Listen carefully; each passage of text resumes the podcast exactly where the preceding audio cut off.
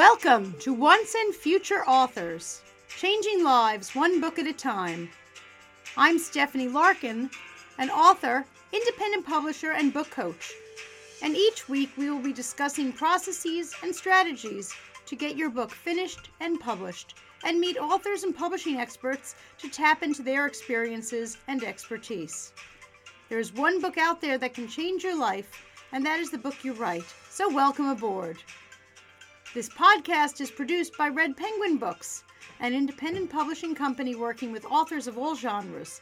Whether you have a manuscript all ready to go, a book still stuck in your head, or perhaps even hundreds of handwritten sheets of loose leaf shoved in a drawer, visit redpenguinbooks.com and unleash your inner author.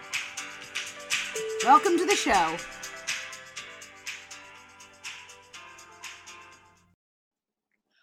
Welcome to the Once and Future Author Podcast. I'm Stephanie, and I'm so delighted to be joined today by author Beth Bruce. You're going to love hearing about her story and how Elf Sparkle came to life. We have her here with Elf Sparkle and the special red dress, and Elf Sparkle meets Christmas the Horse. Two fabulous Christmas books, uh, but they are so much more than books. And there's a whole, I mean, lovely evolution to how they came about and where you can even consider marketing children's books yourself. So, Beth, thank you so much for joining me. Oh, thank you. It's a pleasure to be here with you and and thank you for asking me. Oh my gosh. Well, when I saw Elf Sparkle, I had to have you on the show. you have to take me back to how did Elf Sparkle, you know, become a thing? Was was she a dream? Is she a real person? well, she is a real person, and it's me. And so, but you know, to back up further, it, it started with um, a idea with the Cuyahoga Valley National Park, which is in Northeast Ohio. Uh, and it started with a park ranger called, her name was Karen Kopchik, and she still works there. Um, we had an idea that the railroad that runs through the park, the Cuyahoga Valley Scenic Railroad, would uh, benefit from possibly doing a Polar Express program. Well, no one on the train they're conductors and you know they're technical people so they really had no but they loved the uh, profitability of uh, potential of doing a polar express program. So karen and i found out well more like i found out about the licensing issues and what that uh, cost uh, would look like, and then what it would take to recruit volunteers. Uh, the um, the railroad and the park already had a volunteer uh, pool, so it, it, that made it a little easier. And within three months, we had the Polar Express pulled together. Uh, the one thing we knew we would be reading the Polar Express, uh, and the volunteers would be reading the Polar Express. However, none of them knew how to really be an elf. And none of them had the imagination to be an elf and make it fun. Uh, we ran through several readings, you know, beta testing with people to uh, see the reaction, and they all said the same that is boring. We are not doing this unless it's fun. And of course, everyone goes, Can they do the flips down the aisle like on the Polar Express? Well, we knew that wasn't going to happen. Uh, so, um, uh, Karen had the idea to have um, illustrations done, you know, off of what the book was, so the volunteers could walk up and down. Uh, somehow she handed being the elf to me. So uh, it was training the elves to be fun, to sing Christmas carols, to, you know, have games. And how I became Elf Sparkle was um, you know, most men won't wear glitter no matter what. So we came up with a game. You had to, you know, guess like who starred in the 1934, you know, Christmas Carol. And so, of course, no man that I've ever met knows the answer to that. So they would miss it. And we'd go from person to person, but they, whoever missed had to wear glitter. I had glitter, the cream glitter. And mm. I all over them and oh the kids were just having a blast with it and and so it made it more and more fun. And so of course i became known as elf sparkle so i um, embraced that. And um, i volunteered for three or four years till i knew that it was going to go well and then i moved away uh, for my real job. And um, and that's how Elf Sparkle was born. And to this date, the Cuyahoga Valley National Park and the Cuyahoga Valley Scenic Railroad still run the Polar Express program. Um, so uh, I will say that how we started this turned is what turned into a snowball of things.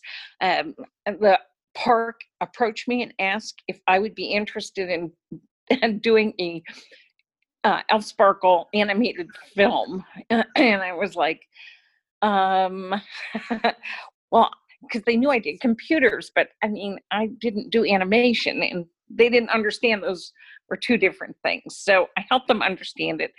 I developed a proof of concept for them, um, which they loved. And then we decided together that we would go to Hollywood and recruit voiceover talent there, as well as um, go to Nashville and have top quality Grammy and double award winning artists do the music. So that's how we did it. That's how it began. Um, it, it just was a lot of fun. And from there, I wrote books as companions for the uh, for the films too. So, in a quick summary, that's that's how Elf Sparkle was birthed. Wow! So Elf Sparkle started with a railroad going through a national park, and I did turn that into the Polar Express to make some money. A whole yes. bunch of volunteers who were lousy elves, so they needed a head elf, shall yes. say. And the head elf became Elf Sparkle, who ended up with an animated film series. And then, duh, I guess we should write the book. Yes. so we did it all backwards. Absolutely. Oh my goodness. Here I was. It was so much fun, Stephanie, doing the uh, Elf Sparkle. I mean, we, our Santa was uh, and is John de Lancie, who uh, any Star Trek fan will know he's Q from Star Trek. Oh, um, oh. I know. And then uh, Elf Snowdorable is Catherine Hicks, and most everybody would recognize Catherine uh, as the mom from Seventh Heaven. She also was in the Star Trek 4 movie. Oh, um, and so she was a Trekkie as well. Um, and then Rob Schneider. I mean, Rob Schneider's Rob Schneider. So uh, he he was a blast. He kind of held everything together uh, while we were laying down uh, the well recording the voices. We call it laying down the oh. voices. And uh, uh, at one point, he was waiting his turn to go into the studio booth, and he came with his people, his entourage, oh. and said yeah, his he had a big one too. And he jumped on the couch, literally jumped, standing up on the couch and asked, Is this the director's couch? And I was like, uh, uh, yeah, it is. And so he sat down and put his arm around me. I mean, this is all on fun. He wasn't, so neither was I. However, I was sitting there doing the mounds of SAG paperwork. And so I shut my folder and I put it on his lap and I said, Let me know when you're done with this. He goes, What is it? I said, The SAG paperwork. Remember, you're on the director's couch. he laughed and we all laughed. So, and then the other type of personality we had was Rance Howard, Ronnie Howard's dad. And he just he knew how to soothe ruffled feathers and everybody wanted to be his friend. So uh, I, so we had a wide variety of personalities from angela cartwright lost in space to you know rob and and the a-listers. And you know for the most part i think actors get a bad rap because most of them you know, most everyone I knew at the railroad thought they they would call them Hollyweird people, and I was like, oh, don't say that out loud to anybody, okay? um, so you know, and having Hollywood as a following um, surely helps you because Stephanie, as I've heard you say before, it's about perception. and so they surely had a great time laying the voiceovers down, and uh, some of them didn't know each other. However, I would say 70% of them I didn't know were Trekkies. They had done something with Star Trek. So, um, you know, I loved it. I'm a closet Trekkie, so I loved it. okay. you know, you and I have so much in common. I'm, I'm a big Star Trek fan, and, yes. and you and I have national parks in common too. So, yes. Just, uh... yes. So it, it it's all worked out. You know, I it didn't happen as, you know, your dreams do not always happen when you think they should happen. They happen when they're supposed to happen. And, you know, it's about being persistent and being patient and never giving up on your dreams. So a couple times I wanted to throw in the towel, but um, you know, fortunately, I have a great support system that says, "No, you're not giving up on that dream." And so here we are today talking about it. Oh my gosh, what what an inspiration you are to so many people, and and what a different way of going about this. You know, as you said, most people start with the book. And yes. Hopefully, end up with the animated film series. You started with the film series and went backwards.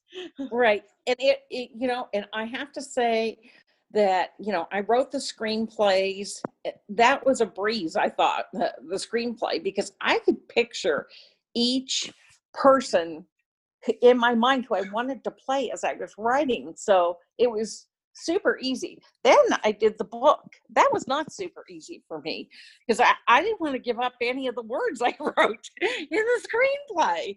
So uh, it it um, it took oh three tries for Christmas the horse. I'd write it and then throw it away. Then I'd write it and then I'd throw it away. The entire thing and start over. So you know it's it took a lot of patience to to get through um, uh, giving up some of the stuff I wanted in there. Oh, you know, you know that I love that you just said that because so often people think that what they write first, for one thing, they put a lot of pressure on themselves that they expect that it must be perfect.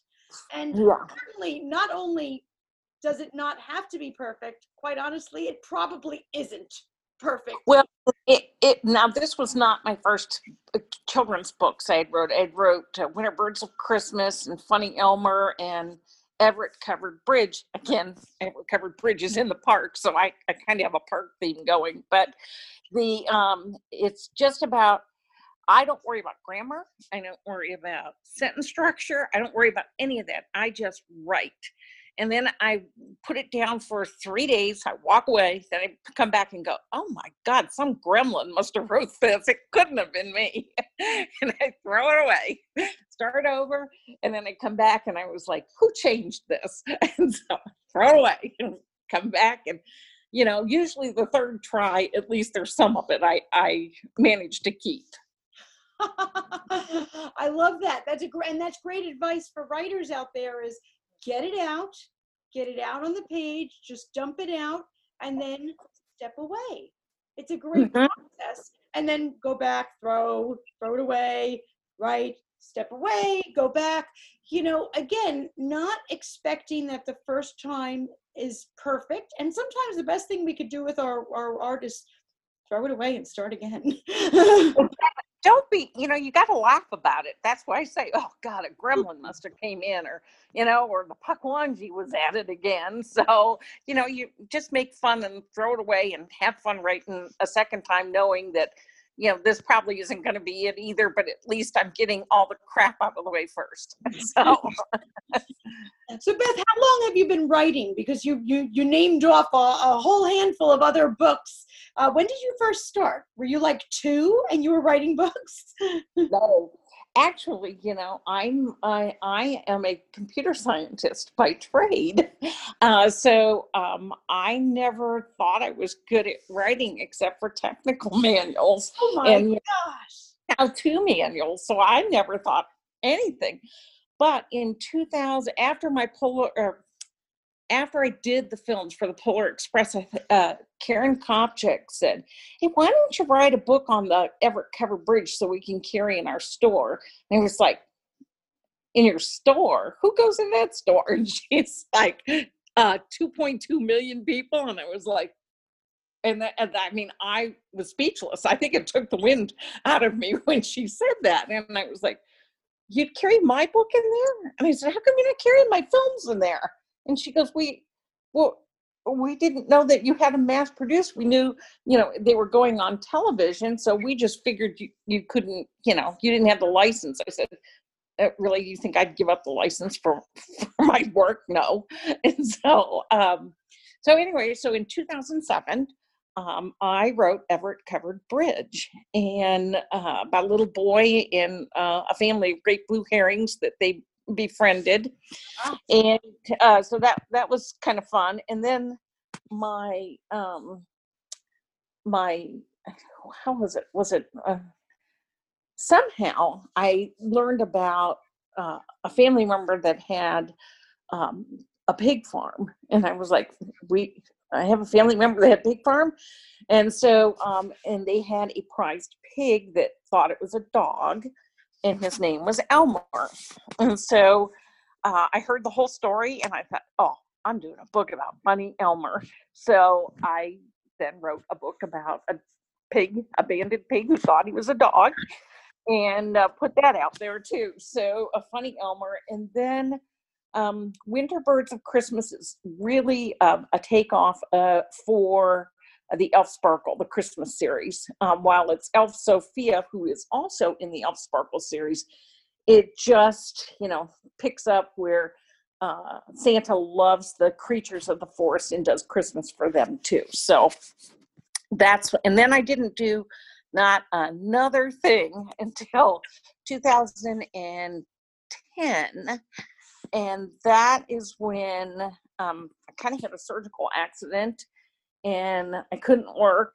And so while I'm waiting to get well, I started writing other books. And I wrote, my dad had called and said, I'm having so many teeth issues. I'm going to have some pulled. And I was like, well, I'm in the hospital. I can't help you. And so, but then my, uh, I have a twin. She, um, she has pugs and she's the head of the pug rescue for Houston. Any rate, she says, Oh, I just had all my pug's teeth pulled. And I said, Wow. I, I think somebody's telling me to write a book about a tooth fairy or something. And so my sister said, You better write about a pug tooth fairy. And I said, A pug tooth fairy? Oh, that's clever. That's super clever. And she goes, So she was talking. I said, You know, dad's having teeth problems too. And she goes, Really? She goes, Well, you should name it after him. And she goes, Jimmy Paul, the pug tooth fairy. And I was like, oh my god. So i wrote jimmy paul the pug tooth fairy and and that book is also a film and um, fortunately i wrote the book first and then i did the film and it um, i used mostly hollywood southern gospel award winning you know people and um, I mean, we had a singing bulldog who was Ian Owens with Ernie Haase signature sound, and was with the Imperials, and actually the baritone singer for the Imperials wrote the theme music for uh, Jimmy Paul the Pug Tooth Fairy. So um, that was a lot of fun to write, and, and my dad gets a kick out of it that he has a, a movie named after him. But anyway, uh, so you know that inspired me to write more books, and so you know since then I. You know, somehow I always bring it back to people I know or relatives. So I wrote uh, Grandma Mabel Rescues Pearl. And Grandma Mabel is my true Grandma Mabel, and Pearl was my other grandma's sister. So, um, and, and uh, Grandma Mabel is a beaver, and a Pearl is a great blue herring.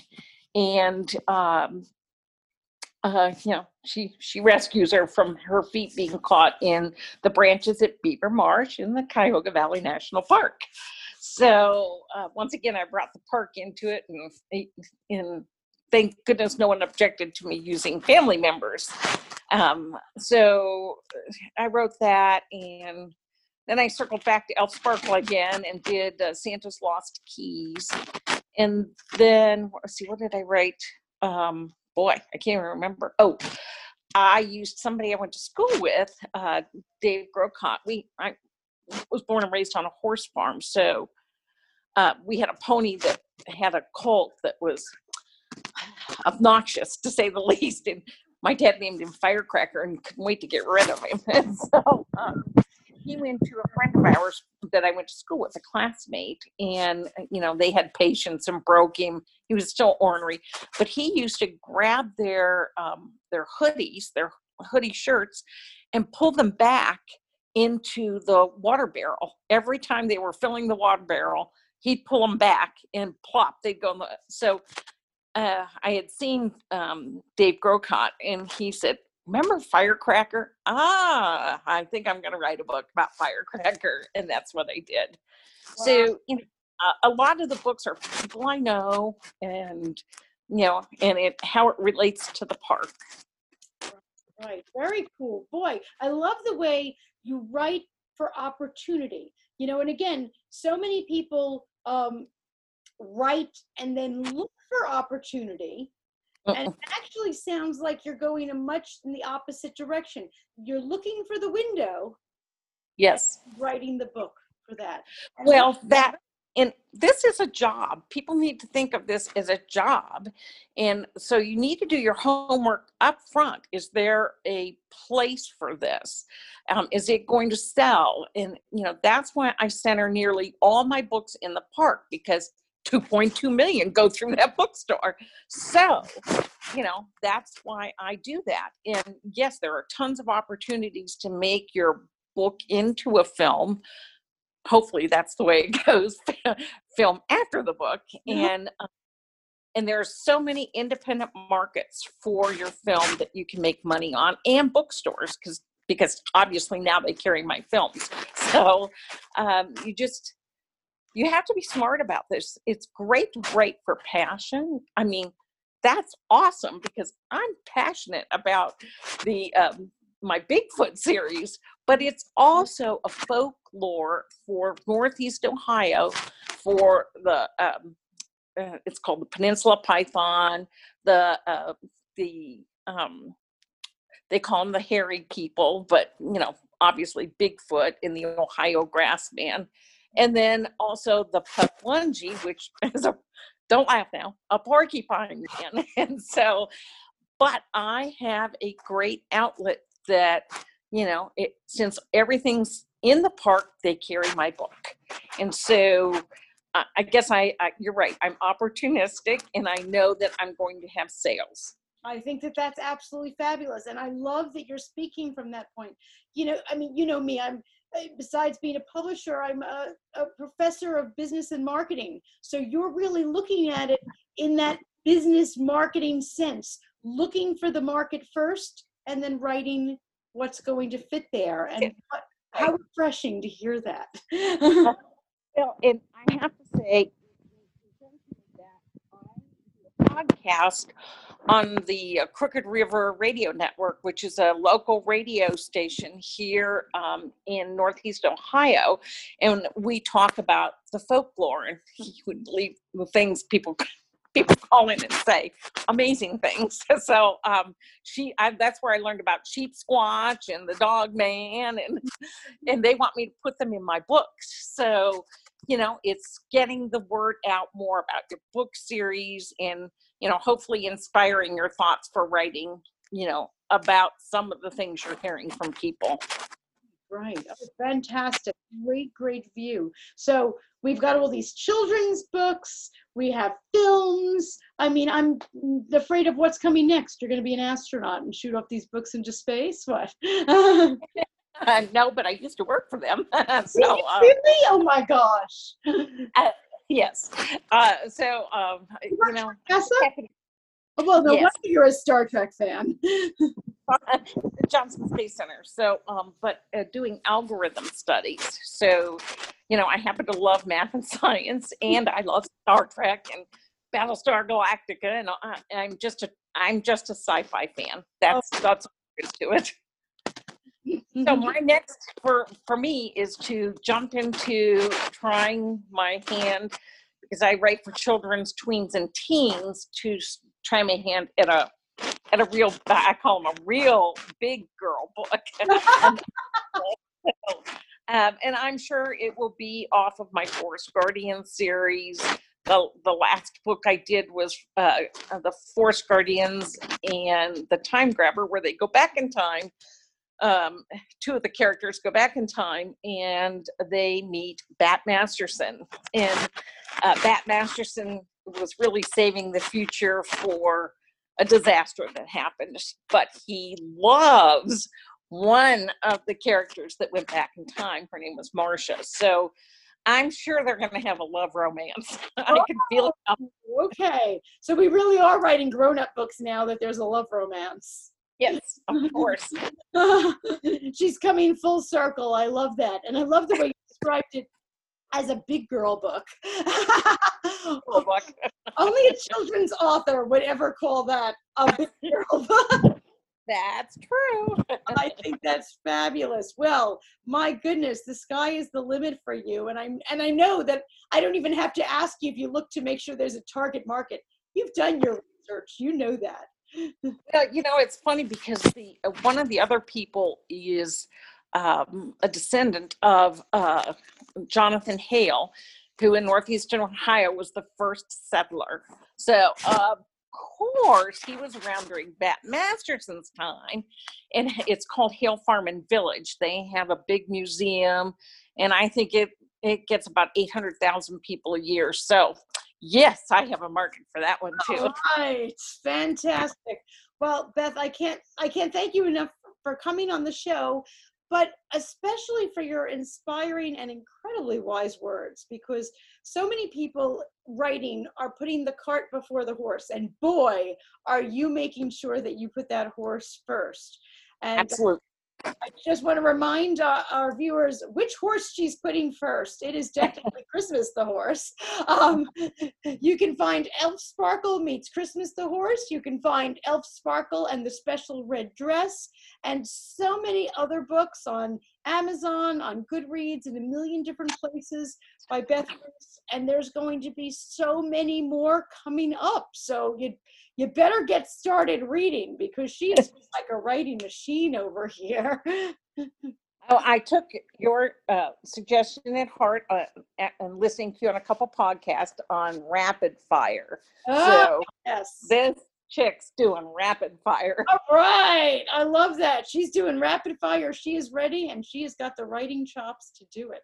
That's yes. for sure. Well, I can't thank you enough for your inspiration because I'm sure that there are um, authors and aspiring authors out there who are saying, yes, yes, that's what I want to do. That's where I want to be. I hope so.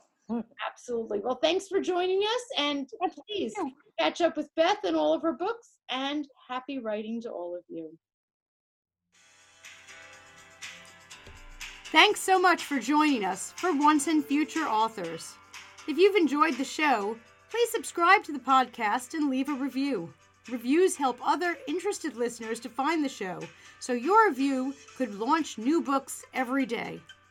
Thanks again for joining us, and happy writing!